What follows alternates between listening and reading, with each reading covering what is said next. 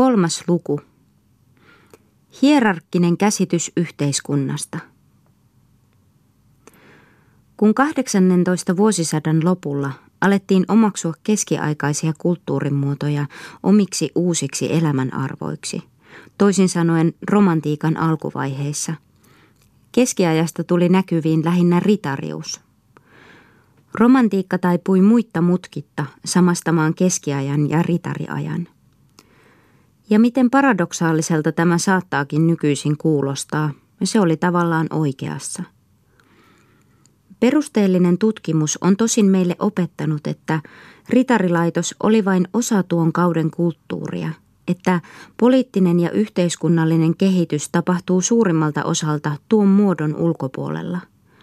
Aito feodaalisuuden ja kukoistavan ritariuden ajanjakso päättyy jo 13 vuosisadalla – sitten seuraa keskiajan kaupunkilaisruhtinaallinen kausi, jossa valtion ja yhteiskunnan hallitsevina tekijöinä ovat porvariston kaupallinen mahti ja siihen perustuva ruhtinaiden rahanvalta. Me myöhempien aikojen ihmiset olemme tottuneet syystäkin suuntaamaan katseemme Henttiin tai Auspuriin, nousevaan kapitalismiin ja uusiin valtiomuotoihin paljon tarkemmin kuin aatelistoon – jonka valta oli kaikkialla jo murtunut, toisaalla enemmän, toisaalla vähemmän. Itse historian tutkimuskin on romantiikan päivien jälkeen demokratisoitunut, mutta tutkijan, joka on tottunut näkemään myöhemmän keskiajan sen poliittistaloudelliselta puolelta, on pakko yhä uudestaan ihmeekseen havaita, että historialliset lähteet, varsinkin kertovat lähteet, myöntävät aatelistolle ja sen pyrinnöille paljon laajemman tilan kuin käsitykseemme sopii. Eikä tämä koske edes vain myöhempää keskiaikaa, vaan myös vielä 17 vuosisataa. Tuo perustuu siihen, että aatelinen elämänmuoto jäi yhteiskuntaa vallitsemaan vielä kauan sen jälkeen, kun aateli yhteiskunnallisena struktuurina oli menettänyt hallitsevan merkityksensä. 15 vuosisadan ihmisten mielessä aateli yhteiskunnallisena elementtinä on epäilemättä vielä ensimmäisellä sijalla. Aikalaiset arvioivat sen merkityksen aivan liian suureksi, porvariston merkityksen taas aivan liian vähäiseksi. He eivät näe, että todelliset yhteiskunnallista kehitystä liikkeelle panevat voimat ovat muualla kuin sotaa käyvän aateliston elämässä ja hyörinässä. Voidaan siis päätellä, että virhe piilee aikalaisten käsityksessä ja sitä kritiikittömästi noudattavassa romantiikassa, kun taas nykyaikainen historian tutkimus on tuonut päivänvaloon myöhäiskeskiaikaisen elämän todelliset olosuhteet. Poliittisen ja taloudellisen elämän olosuhteista puhuttaessa tämä pitää paikkansa. Mutta jos tahdotaan ymmärtää kulttuurielämää, se harhaluulokin, jossa aikalaiset elivät, säilyttää totuuden arvon. Siinäkin tapauksessa, ettei aatelinen elämänmuoto olisi ollut muuta kuin elämän vernissaa, kuuluisi silti historian tehtäviin ymmärtää elämä tuon lasuurin valossa. Mutta se on ollut paljon enemmän kuin pelkkää vernissaa. Se käsitys, että Yhteiskunta jäsentyy säädyiksi, läpäisee keskiajalla kaikki teologiset ja poliittiset tutkiskelut niiden sisimpiä kuituja myöten. Se ei suinkaan rajoitu tunnustettuun kolmijakoon, hengellinen sääty, aateli ja kolmas sääty. Säädyn käsitteellä ei ole ainoastaan suurempi arvo, vaan myös laajemmalle ulottuva merkitys. Yleensä katsotaan jokainen ryhmitys, jokainen funktio jokainen ammatti säädyksi niin, että yhteiskunta voidaan jakaa sekä kolmeen että 12 eri säätyyn. Sääty on näet status, eta tai ordo. Siihen sisältyy Jumalan tahtoman entiteetin ajatus. Eta tai ordre-sanat sulkevat keskiajalla piirinsä suuren määrän ihmisryhmiä, jotka meidän käsityksemme mukaan ovat hyvin heterogeenisiä – säädyt sellaisina kuin me ne ymmärrämme, ammatit, aviosäädyn neitsyöllisen ohella, synnin tilan, hovin neljä, etat de corps et de bouche, leipävarainhoitajat, juomanlaskijat, paistinleikkaajat ja keittiömestarit, hengelliset virat, papit, diakonit, alidiakonit ja niin edelleen, munkki ja ritarikunnat. Keskiaikaisessa ajattelussa pitää säädyn tai kunnan käsitettä kaikissa näissä tapauksissa koossa se tietoisuus, että jokainen näistä ryhmistä edustaa jumalallista säädöstä, on maailmanrakenteen elin yhtä olennainen ja yhtä hierarkkisen kunnianarvoinen kuin taivaalliset valtaistuimet ja enkelihierarkiain vallat. Siinä kaunissa kuvassa, jonka tuon ajan ihmiset itselleen muodostivat valtiosta ja yhteiskunnasta, osoitettiin jokaiselle säädylle oma, ei sen koeteltua hyödyllisyyttä, vaan sen pyhyyttä tai loistoa vastaava tehtävä. Tällöin voitiin valittaa papiston huonontumista, ritarillisten hyveiden rappeutumista, silti ensinkään luopumatta ihanteellisesta kuvasta. Ihmisten synnit ehkä estävät ihanteen toteutumista, mutta se jää sittenkin yhteiskunnallisen ajattelun pohjaksi ja ojennusnuoraksi. Keskiaikaisen yhteiskunnan kuva on staattinen, ei dynaaminen.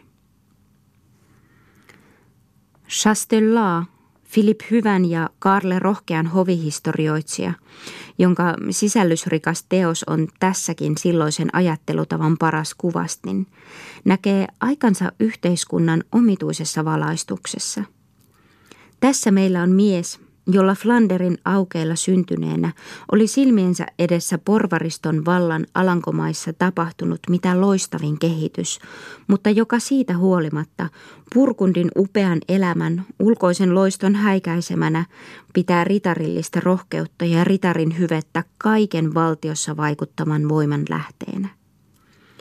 Jumala on luonut yhteisen kansan tekemään työtä, viljelemään maata, huolehtimaan kaupan avulla jatkuvasta elatuksesta, papiston uskontöitä toimittamaan, mutta aatelin kohottamaan hyvettä, käyttämään oikeutta ja olemaan kauniiden henkilöidensä teoilla ja tavoilla toisten esikuvana.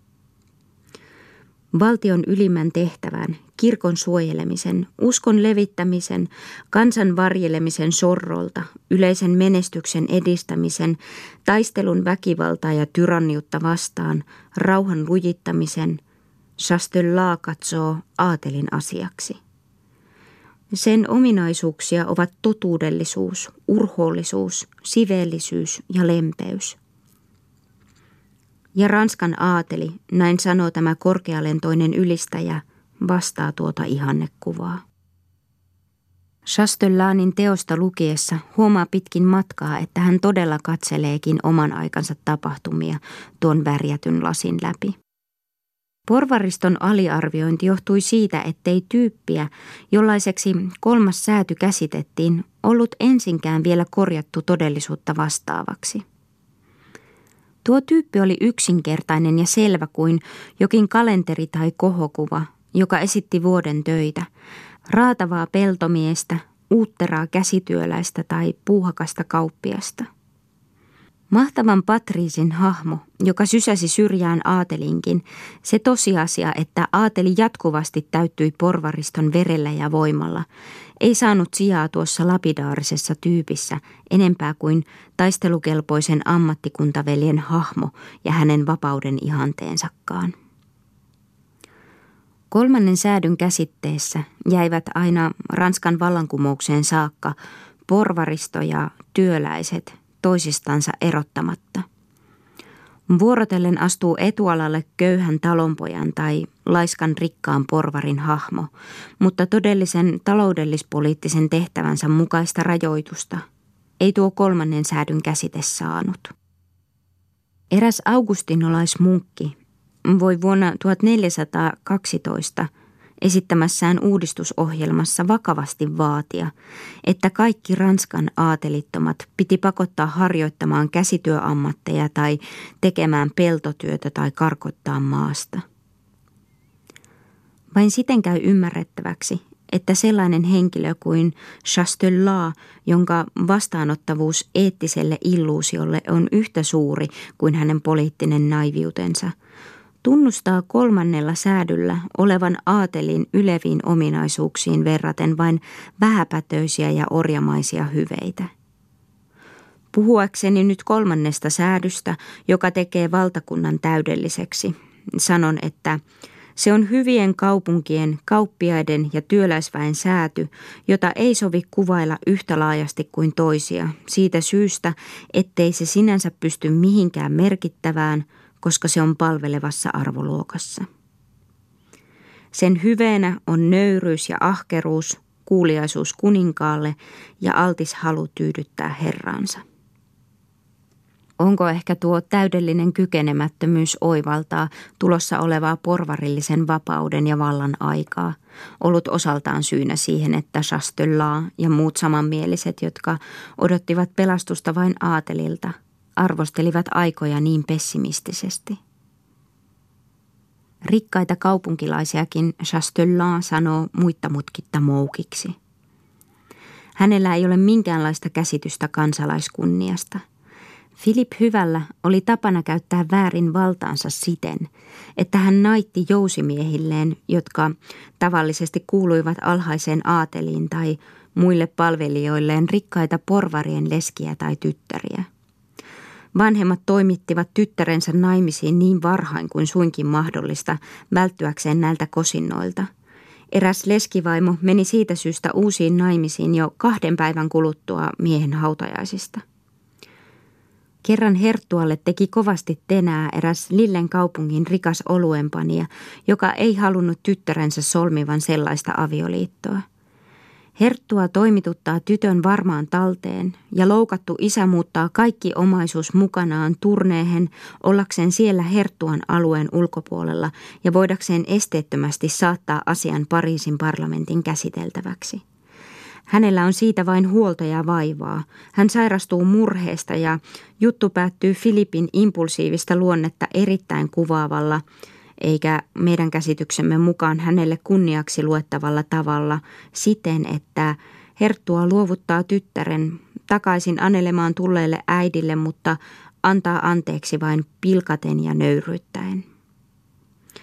Chastellan, joka ei muuten ollenkaan pelkää moittia herransa, on myötätuntoineen täydellisesti herttuan puolella. Loukattua isää varten hän ei löydä muita sanoja kuin se kapinoiva moukkamainen oluenpanija. Ja vielä niin kehno lurjus. Temple de Pocassansa, aatelisen maineen ja onnettomuuden onttoon halliin, Chastellan päästää suuren finanssimiehen Jacques Coeurin vasta tämän puolustauduttua, kun taas inhottava Gilles de Ré pääsee kauheista konnantöistään huolimatta ylhäisen syntyperänsä vuoksi ilman muuta sisään. Hän katsoo tarpeettomaksi mainita niiden porvarien nimiä, jotka kaatuivat suuressa taistelussa Hentissä. Vaikka kolmatta säätyä näin halveksitaan, itse ritari-ihanteeseen sekä aatelille määrättyjen hyveiden ja tehtävien harjoittamiseen sisältyy kahtalaista vähemmän ylpeän aristokraattista kansanhalveksuntaa. Maalaisihmisiin kohdistuvan vihan ja ylenkatseen täyttämän pilkan ohella, sellaisena kuin se kaikuu flaamilaisesta kerrolaulusta ja Proverbe de Villan kokoelmasta – Keskiajalla kulkee vastakkainen virtaus, joka säälii kurjissa oloissa elävää kansaa. Niin täytyy nälkään kuolla viattomien, joilla isot sudet päivästä toiseen täyttävät vatsansa. Nämä keräävät sadoin ja tuhansin vääriä aarteita, nimittäin jyviä ja viljaa, verta ja luita, joilla köyhät ihmiset ovat kyntäneet peltoansa, ja siksi näiden henki anoo huutaen kostoa Jumalalta, ja ah, esivallalta. Aina vain samoja valitusääniä. Sotien kovin koettelema, virkamiesten näännyttämä köyhä kansa elää puutteissa ja kurjuudessa. Kaikki kuluttavat sen työn tuloksia. Nuo ihmiset kärsivät tyynesti. Ruhtinas ei tiedä siitä mitään. Ja jos he toisinaan nurkuvat ja soimaavat esivaltaa, lammasraukat, köyhä typerä kansa – niin Herra saa heidät yhdellä sanalla jälleen rauhoittumaan ja tulemaan järkiinsä. Ranskassa työntyy satavuotisen sodan koko maassa vähitellen aikaansaaman hävityksen ja epävarmuuden vaikutuksesta eräs valituksen piirre erityisesti etualalle. Talonpojalta ovat ryöstäneet omaisuutta, häntä ovat pakkoverottaneet ja pahoinpidelleet omat ja vieraat sotilasjoukot, häneltä on varastettu vetojuhdat, hän on ajettu pois kodistansa ja konnultansa. Tässä muodossa valitus jatkuu loppumattomiin. Se kuullaan suurilta uudistusta harrastavilta hengenmiehiltä vuoden 1400 paikkeilla. Nicolas de Clément esittää sen kirjassaan. Cherson rohkeassa ja vaikuttavassa puheessa, jonka hän piti regenteille ja hoville aiheesta Viva Rex, seitsemäntenä päivänä marraskuuta 1405 kuningattaren palatsissa Pariisissa. Köyhä ihminen ei saa syötäväksensä leipää, ellei ehkä hiukan ruista tai ohraa. Hänen vaimoraukkansa on raskaana ja heillä on neljä, viisi tai kuusi lasta liedellä tai leivinuunissa, joka kenties sattuu olemaan lämmin. Nämä vaativat leipää, huutavat nälän raivossa. Mutta äiti Rukalla ei ole mitään muuta heidän hampaisinsa pistettävää kuin hiukan leipää ja suolaa. Sellaisen kurjuuden pitäisi hyvin riittää – mutta sitten tulevat nuo hävyttömät, jotka latovat kuormaansa kaiken. Kaikki otetaan ja anastetaan. Ja kysykää sitten, kuka sen maksaa. Bouvin piispa Jean Jouvenet nuhtelee katkerasti valittaen säätyjä kansan kurjuudesta Bluan ja Orleansin kokouksissa 1433 ja 1439. Rahvaan kurjuuden teema esiintyy muiden säätyjen omista vaikeuksistansa esittämien valitusten kanssa kiistelyn muodossa Alain Chartierin kirjoittamassa Quatrilogue avec fils ja sen inspiroimassa Robert Gaganin maanmiehen, papin ja poliisimiehen väittelyssä. Kronistit eivät voineet olla yhä uudestaan siihen palaamatta – se johtui heidän käsiteltävänänsä olevasta aineksesta. Moline runoilee vähäväkisten turvan ja vakavamielinen Mechino toistaa yhä uudestaan kansan surkeasta tilasta johtuvia varoituksiansa. Oi Jumala, katso yhteisen kansan puutteen alaisuutta ja käy auttamaan mitä pikimmin. Voi se vapisee nälästä, vilusta, pelosta ja kurjuudesta – jos se on tehnyt syntiä tai laiminlyönyt jotain sinua kohtaan, se anoo armahtavaisuutta. Eikö ole sääli omaisuutta, joka siltä otetaan? Sillä ei ole enää viljaa myllyn vietäväksi, siltä riistetään villa ja liinakankaat, juotavaksi sille jää vain vesi.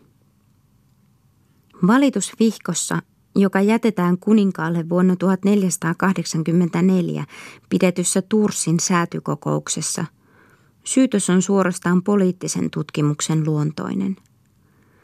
Siinä rajoitutaan kuitenkin täysin stereotyyppiseen ja kielteiseen myötätuntoon. Minkäänlaista ohjelmaa ei esitetä. Siihen ei vielä sisälly jälkeäkään hyvin harkitusta sosiaalisen uudistuksen aatteesta, ja niin laulavat samaa teemaa edelleen La Bruyère, Fenlot ja muut kauas 18 vuosisadalle sillä vielä vanhemman Mirabeaun ihmisystävän valitukset ovat suunnilleen samanlaiset, vaikka niistä joka jahtaakin tulevan vastustuksen sävel. Oli luonnollista, että myöhäiskeskiaikaisen ritari-ihanteen ylistäjät yhtyivät näihin rahvasta koskeviin myötätunnon osoituksiin. Ritarin velvollisuus suojella heikkoja vaati sitä käytännössä – Samoin ritari-ihanteen olemusta vastaava sekä yhtä stereotyyppinen ja teoreettinen on myös ajatus, että aito aateluus perustuu vain hyveeseen ja että kaikki ihmiset ovat oikeastaan yhtäläisiä. Kummankin tunteen kulttuurihistoriallista merkitystä tosin toisinaan liioitellaan. Aidon sydämen aateluuden tunnustamista pidetään renesanssin suurena voittona ja viitataan siihen, että Bocchio lausuu tämän ajatuksen teoksessaan de nobilitate. Tuo vanha tasa-arvoisuuden vaatimus kuullaan John Ballin kumouksellisesta lauseesta. Kun Adam kaivoi ja Eeva kehräsi, missä oli silloin gentleman? Tekee mieli ajatella, että aateliset vapisivat kuullessaan nuo sanat. Molemmat ajatukset olivat olleet jo kauan kuluneita lauseenparsia itse hovilaiskirjallisuudessa, samoin kuin sitten Ancien Regimen salongeissa. Aidon sydämen aatelin idea johtui hovimaisen rakkauden ihannoimisesta trupaduurien runoudessa. Se jää sivelliseksi mietelmäksi, joka ei mitenkään vaikuta sosiaaliseen elämään. Mistä saavat kaikki korkean aateluutensa – aatelisesta sydämestä, jota kaunistavat jalottavat. Kukaan ei ole moukkamainen, ellei se johdu hänen sydämestänsä. Tasa-arvoisuusajatuksen olivat jo kirkkoisat lainanneet Cicerolta ja Senekalta. Jo Gregorius Suuri oli antanut tulevalle keskiajalle lauseensa. Me ihmiset näet olemme kaikki luonnostamme tasa-arvoisia. Sitä oli toistettu mitä erilaisimmin vivahduksin ja korostuksin, sen silti vähentämättä todellista eriarvoisuutta. Keskiajan ihmiselle ajatuksen ydinkohtana oli pikainen samanarvoisuus kuolemassa, ei elämän todellisuuden toivottoman kaukaisessa samanarvoisuudessa. Östas de Chan teoksista löydämme sen selvästi liittyneenä kuolemantanssin mielikuvaan, jonka täytyi olla myöhäiselle keskiajalle lohtuna maailman vääryyden keskellä. Itse Aadam puhuttelee jälkeläisiään näin. Lapset, lapset, te jotka olette peräisin minusta, Aadamista, joka olen Jumalan jälkeen ensimmäinen isä, hänen luomansa – te kaikki olette syntyneet luonnollisella tavalla minun kylkiluustani ja Eevasta. Hän oli äitinne. Kuinka onkaan toinen teistä moukka ja toinen omaksuu aatelisarvon, te veljekset? Mistä johtuu sellainen aateli? Minä en sitä tiedä, ellei se johdu hyveistä ja moukan tekee jokainen loukkaava pahe. Samoissa nahoissahan te kaikki olette mahtavat kuninkaat, kreivit ja herttuat, kansanjohtajat ja suvereenit, mitä heillä on yllään syntyessänsä. Likainen nahka. Ajatelkaa ruhtinas, halveksimatta köyhää väkeä, että kuolema pitelee ohjaksia. Näiden ajatusten mukaisesti kuvailevat ritari-ihanteen kiihkeät kannattajat joskus tahallaan maalaissankarien tekoja huomauttakseen aatelisille, että niitä, joita he pitävät moukkina, toisinaan elähdyttää mitä suurin urhoollisuus. Tämä näet on kaikkien näiden ajatusten pohjana. Aateliston tehtävänä on ritari-ihanteen vaatimuksia täyttämällä tukea ja puhdistaa maailmaa. Aateliston oikea elämä ja oikea hyve ovat pahojen aikojen parannuskeino. Siitä riippuu kirkon ja valtakunnan hyvinvointi ja rauha sekä oikeuden voima. Sota on tullut maailmaan Kainin ja Aabelin kanssa ja on sitten harautunut hyvien ja pahojen sekaan. Ei ole hyvä sitä aloittaa.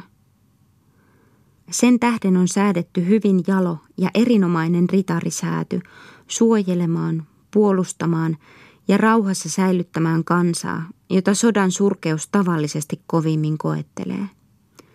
Kaksi asiaa, näin sanotaan myöhäiskeskiaikaisen ritariihanteen puhtaimpiin edustajiin kuuluvan Pukisoon elämänkerrassa – on pystytetty Jumalan tahdosta maailmaan kuin kaksi pylvästä tukemaan jumalallisten ja inhimillisten lakien järjestystä, ja ellei niitä olisi, maailmassa vallitsisi täydellinen sekasorto. Nämä kaksi pylvästä ovat ritarius ja tiede, jotka sopivat varsin hyvin yhteen. Tiede, usko ja ritarius ovat Philippe de Vitrin teoksessa Le Chapelle de Fleur de Lis kolme liljaa. Ne edustavat kolmea säätyä. Ritariston tehtävänä on suojata ja varjella molempia muita. Ritariuden ja tieteen samanarvoisuus, joka tulee näkyviin myös siinä, että taivutaan myöntämään tohtorin arvolle yhtäläiset oikeudet kuin ritariarvolle, osoittaa ritariihanteen ylevää eettistä sisällystä. Korkeampi asteista tahtomista ja uskaltamista kunnioitetaan korkeampi asteisen tiedon ja taidon ohella. Halutaan nähdä ihminen korkeammassa potenssissa ja tahdotaan ilmaista tämä kahden keskenään samanarvoisen korkeampaan elämäntehtävään vihkimisen varmassa muodossa. Ritari-ihanne vaikutti kuitenkin paljon yleisemmin ja voimakkaammin kuin tuo toinen, koska siinä liittyi eettiseen sisällykseen paljon kaikille ymmärrettäviä esteettisiä aineksia.